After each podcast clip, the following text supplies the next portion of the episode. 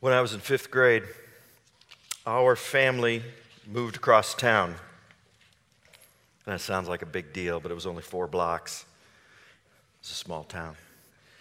Uh, we moved in next to the Dykstras, a big, noisy, outgoing, rambunctious, fun family.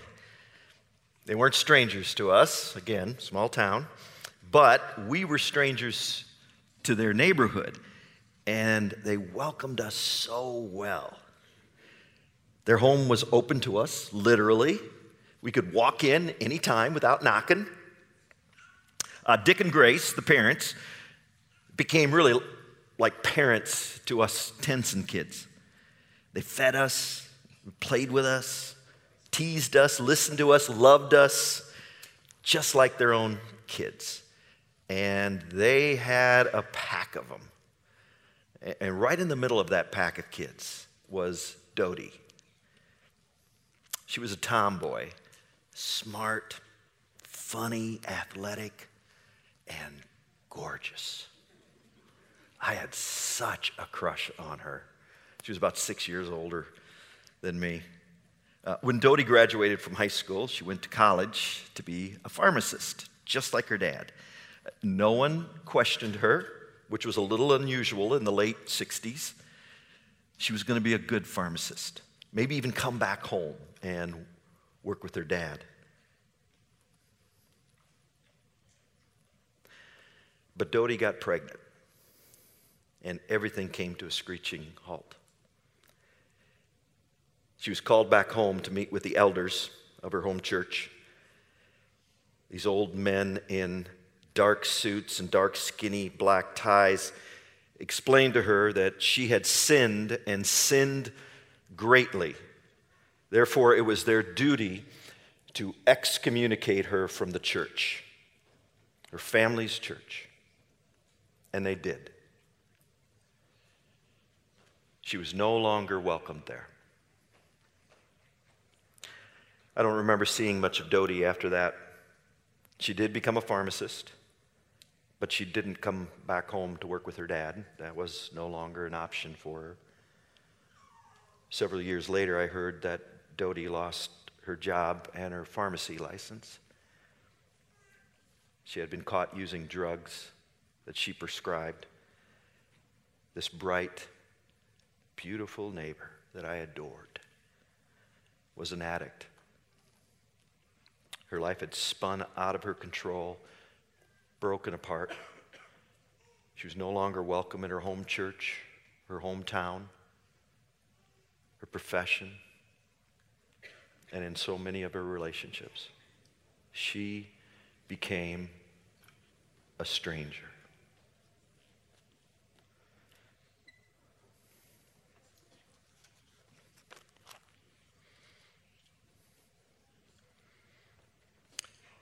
What did your parents teach you about strangers? Don't talk to strangers. We warn our kids not to talk to people that they don't know. Stranger danger.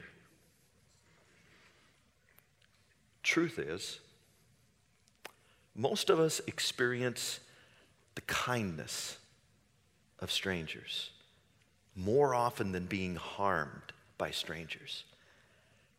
You probably have a story or two.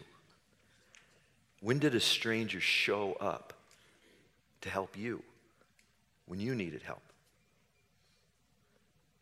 Years ago, I was leaving an event and I left a bank bag filled with money on the top of my car and I drove away. I didn't realize it until the next morning. I couldn't find it, no idea where it was. Pretty sure my boss was going to fire me. At my next appointment, the bank bag was waiting for me. A stranger saw it fall off of my car, figured out where I was going because of the sign on the side of my car, and he dropped it off for me. A stranger who I never met saved my job. I never told my boss. When did a stranger help you? Get your car running? Give you a ride? Paid your bill when you left your cash, your cards at home? Returned your lost cell phone? Maybe brought you a meal when you were sick or grieving? Welcomed you to the neighborhood? Maybe we need to share those stories a little bit more often to counteract our deep seated fear of strangers. You know, that's called, that's called uh, xenophobia, fear, phobia, fear of strangers. It's so ingrained in us. This cycle of, of mistrust and suspicion and, and hostility. And it's so hard to break. So we pop in our ear pods so we don't have to talk to anybody. We lock our doors so no one can get in. We install security cameras so we can see if they try. And we build panic rooms just in case they do. Because we've been taught to believe that the stranger is dangerous. We can't allow them anywhere near us or near the people that we love. The faceless outsider needs to be kept out and as far away as possible. And please know, I do not want to minimize the experience of anyone in this room who's been hurt by a stranger. It does happen, and it's terrifying. Here's the problem Dr. Krish Kandiah, he spoke at the Global Leadership Summit this year. He writes about this in his book called God is Stranger. Though our, our knee jerk reaction is to fear the stranger, crime statistics actually tell a very different story. Children are more likely to be abused or attacked by someone they know and trust rather than a stranger. Women are far more likely to be assaulted raped or murdered by a family member, a friend, a spouse, rather than an unknown intruder. The vast majority of murder victims die in their own homes at the hands of someone they know. The greatest terrorist threat to Americans is domestic terrorism perpetrated by white males. If we base our fears on fact rather than fantasy, we should be far more wary of those we know than those we don't.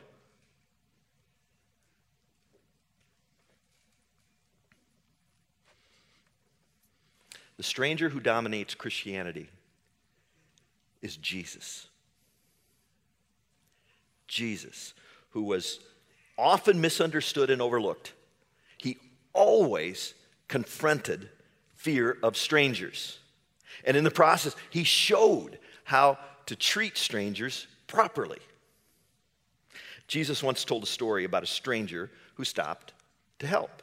It's known as the parable of the Good Samaritan. The parable, which is actually a story with a hidden meaning, is told in response to a question asked by a religious expert. This guy this guy knew his stuff. He knew religion, he knew the scriptures, he knew the Hebrew law, he understood what it said, but he didn't understand what Jesus was saying about this mysterious kingdom of God. And he was curious, but he was also confused. How do I inherit eternal life? He asked Jesus. What do I do? And Jesus told him it's all about love. Love God and love your neighbor. Okay? But who is my neighbor? Who's my neighbor? Who deserves my attention? Who counts? Who's in? Who's out? Who's worthy of my time and who isn't? So instead of answering those questions, Jesus told a story about a man who was a good neighbor. And this is how it goes. A man was going down from Jerusalem to Jericho when he was attacked by robbers. They stripped him of his clothes, beat him, and went away, leaving him half dead. A priest happened to be going down the same road, and when he saw the man, he passed by on the other side. So too a Levite, when he came to the place and saw him, passed by on the other side. But a Samaritan, as he traveled, came where the man was. And when he saw him, he took pity on him. He went to him and bandaged his wounds, pouring on oil and wine. Then he put the man on his own donkey, brought him to an inn, and took care of him. The next day he told the, he took out two, two denarii. He gave them to the innkeeper. Look after him, he said. And when I return, I'll reimburse you for any extra expenses you may have. Jesus flips the question. It's not about identifying who is my neighbor, it's about being a neighbor being a person who reaches out to strangers. That's how you find God. That's how you follow Jesus. So here's three things that Jesus is, say, is, saying about showing hospitality to strangers. First, Jesus says that there's no limit to our responsibility when it comes to hospitality.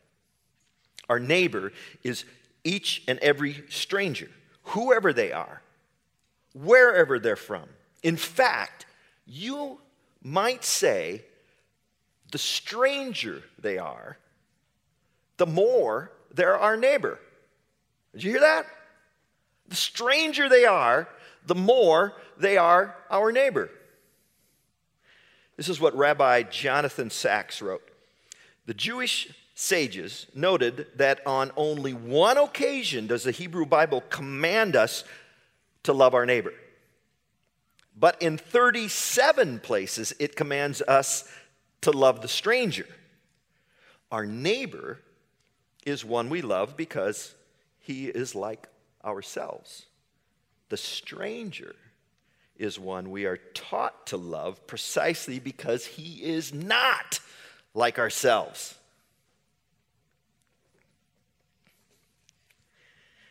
At Orchard, we believe that the purpose of the church is to be partners with strangers, to welcome those that Jesus welcomed, and to be a community of different classes, backgrounds, genders, sexuality, races, ethnic groups, jobs, seasons of life, political opinions, and there's probably a bunch more where we are being made one in Jesus. Hospitality is not an option, it's who we are. Last week, Jeff gave us a vision of our church. He shared a, picture of a raft on a whitewater river. It's an exciting, thrilling adventure to follow Jesus together. It's not always comfortable, not always easy. And we need to paddle to stay on course. We each play a part, an important part, as we travel down that river together. And who is in the raft with us is critically important. Because here's the, here's the truth everyone is invited. God already made that decision long before He invited you. Why? Because people matter to God.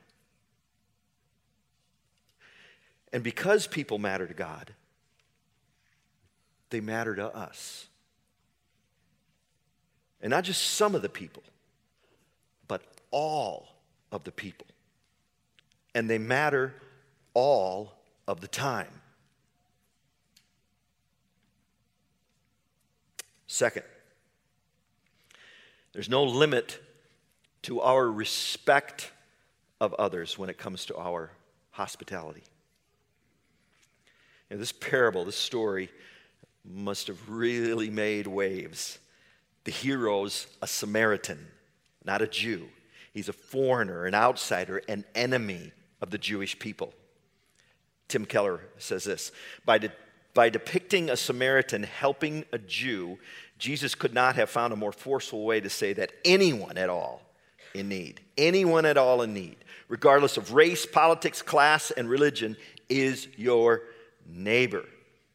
Not everyone is your brother or sister in faith, but everyone is your neighbor, and we must love our neighbors. Our number one value at Orchard is that everyone is welcome. We believe this because we believe that every life is sacred. Every person has value and is worthy of respect. Every person is an ever living, never dying soul loved by God. That's true here in this room on Sunday morning. It's also true in our homes, in our neighborhoods, in our workplaces, in our schools, at Sidecar, at Single Speed, at Target, at Planet Fitness, even at the DMV.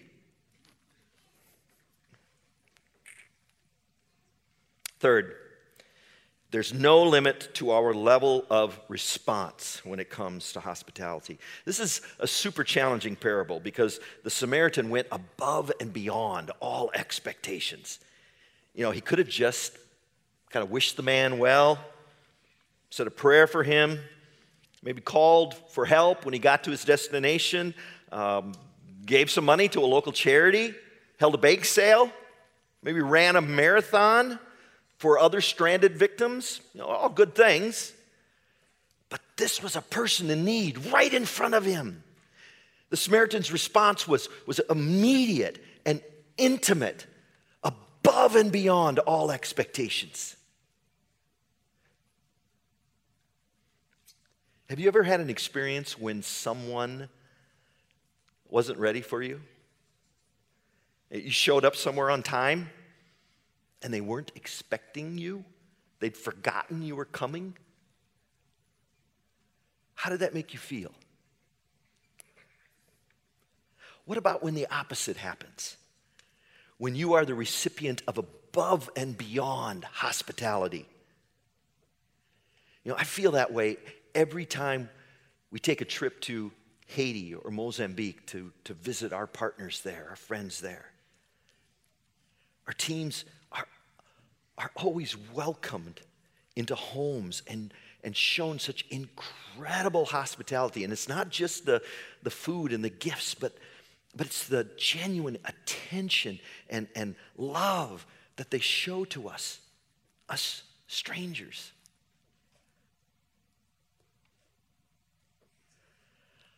How well are we doing this around here? Are we all expecting visitors? Are we ready for them? What part do you play here? In your home, in your neighborhood, at work, at your school? Are you ready to put the visitor, the stranger, in front of yourself? Not to impress them, but to value them. There's one more thought. No amount of religious knowledge can replace hospitality.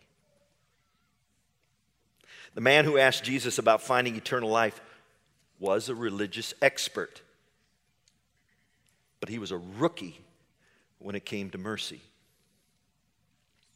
You know, our knowledge of the Bible, our Sunday morning attendance, our participation in any kind of religious activity is no guarantee of eternal life. Jesus encourages and warns us that it's mercy, mercy is what is required.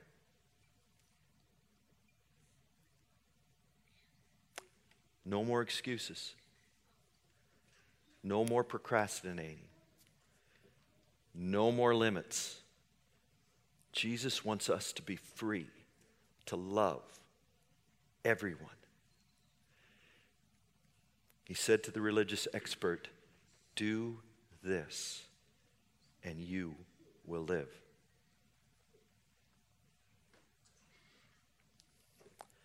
Why is this so hard?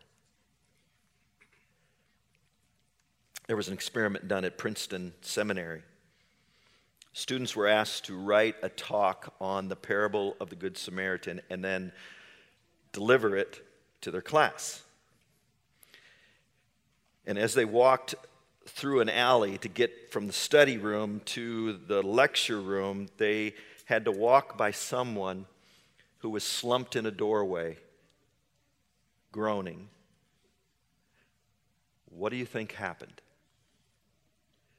Did anyone stop and help?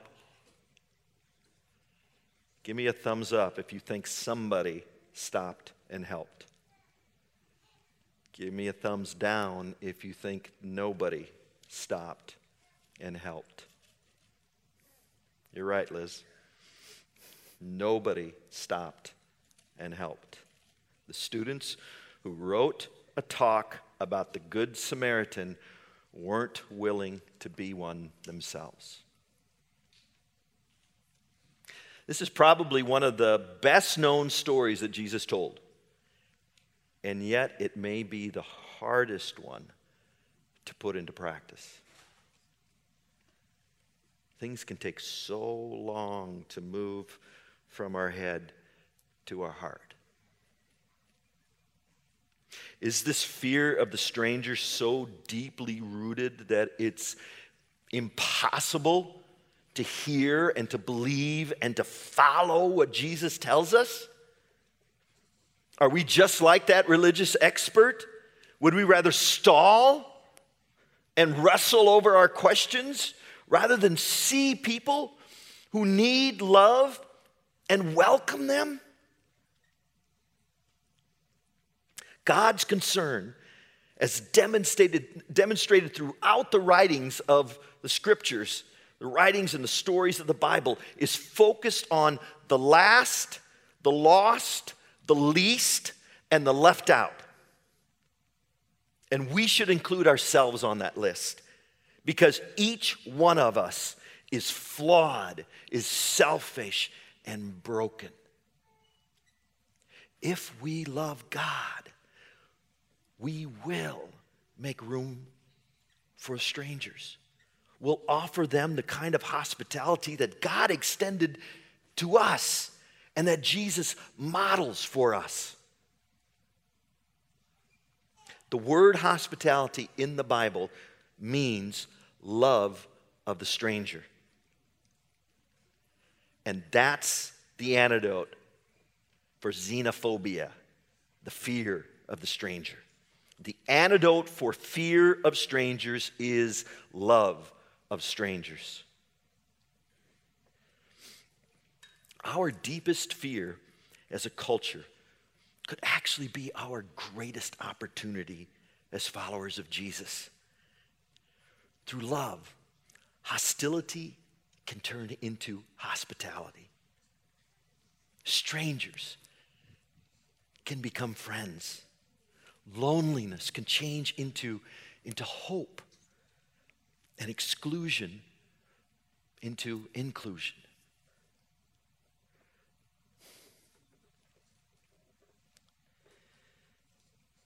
One day, about 25 years ago or so, while I was working at a church in Sioux City, I got a phone call. The woman said that she knew me and that her name was Emily and that we used to be neighbors. It was Dodie. That was her nickname. Her actual name was Emily that beautiful, brilliant teenager that I adored. who became a broken woman who lost her life through promiscuity, addiction, lying, stealing, and was judged and despised by her own people. Over the next couple of weeks, we had several conversations over the phone. She told me her story, one of, of pain and rejection, loneliness, shame, guilt. She was happy to tell me of her recovery and, and being sober for several years, how she reconnected with her family, who always loved her. She found somebody to share her life with, a man who also knew brokenness and disappointment. And she was ready to come to church. She wanted to be with God's people again. She needed to be with God again. But she was afraid. Was it too late? Had she fallen too far? Would a church want her? Would people welcome her? Would God welcome her? Some of those questions I could answer. It wasn't too late. The church is made up of broken, sinful people. God never left her. But would our church welcome her? I hoped so. I really did. But would they?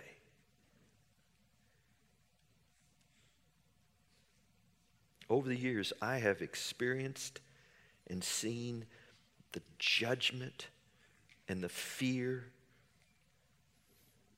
from good church going people when a stranger showed up. Would Emily be welcomed? I knew I would welcome her, but that's all I could tell her. She came one Sunday morning. She came early. We met in my office. She was trembling. She was so afraid. And she looked so old and frail. Life had not been kind to her, and, and it, it showed. It took so much courage for her to show up. She slid into the back row after the service started, and I kept my eyes on her from the front.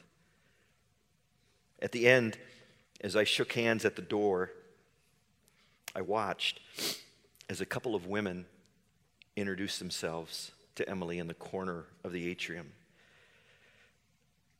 And they talked. A couple others joined them, more talking. And then I saw Emily smile and laugh. She told me afterwards, it wasn't so bad. People were really nice. She came back. She later brought her husband. They eventually joined the church and then joined a small group. They made friends. They found a church family that welcomed them just as they were, loved them, made room for them.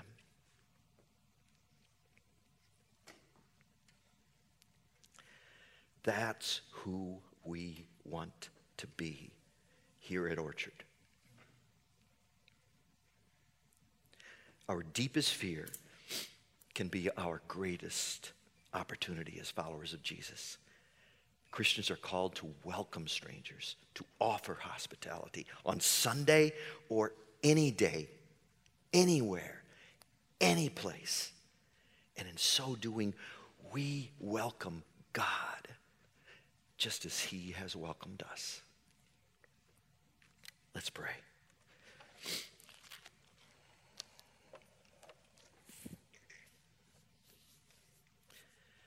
Father, please forgive us for the times that we have not welcomed a stranger, someone who needed help, that we haven't extended a hand of hospitality. When instead we've continued to build up these layers around ourselves that uh, we're convinced we need to be safe and, and secure. And maybe in some crazy way, even think that we're pleasing you by doing so. When it, it is so clear what it is that you are asking of us. First of all, you're saying, Trust me. I know the best way to live. And part of that best way is we live without fear. When we live with love, love that is expressed in acts of kindness towards others. And help us, God, as a church family, to be a church where everyone truly is welcome. Help each of us to do our part. We pray this in the name of Jesus, who welcomed every single one of us. Amen.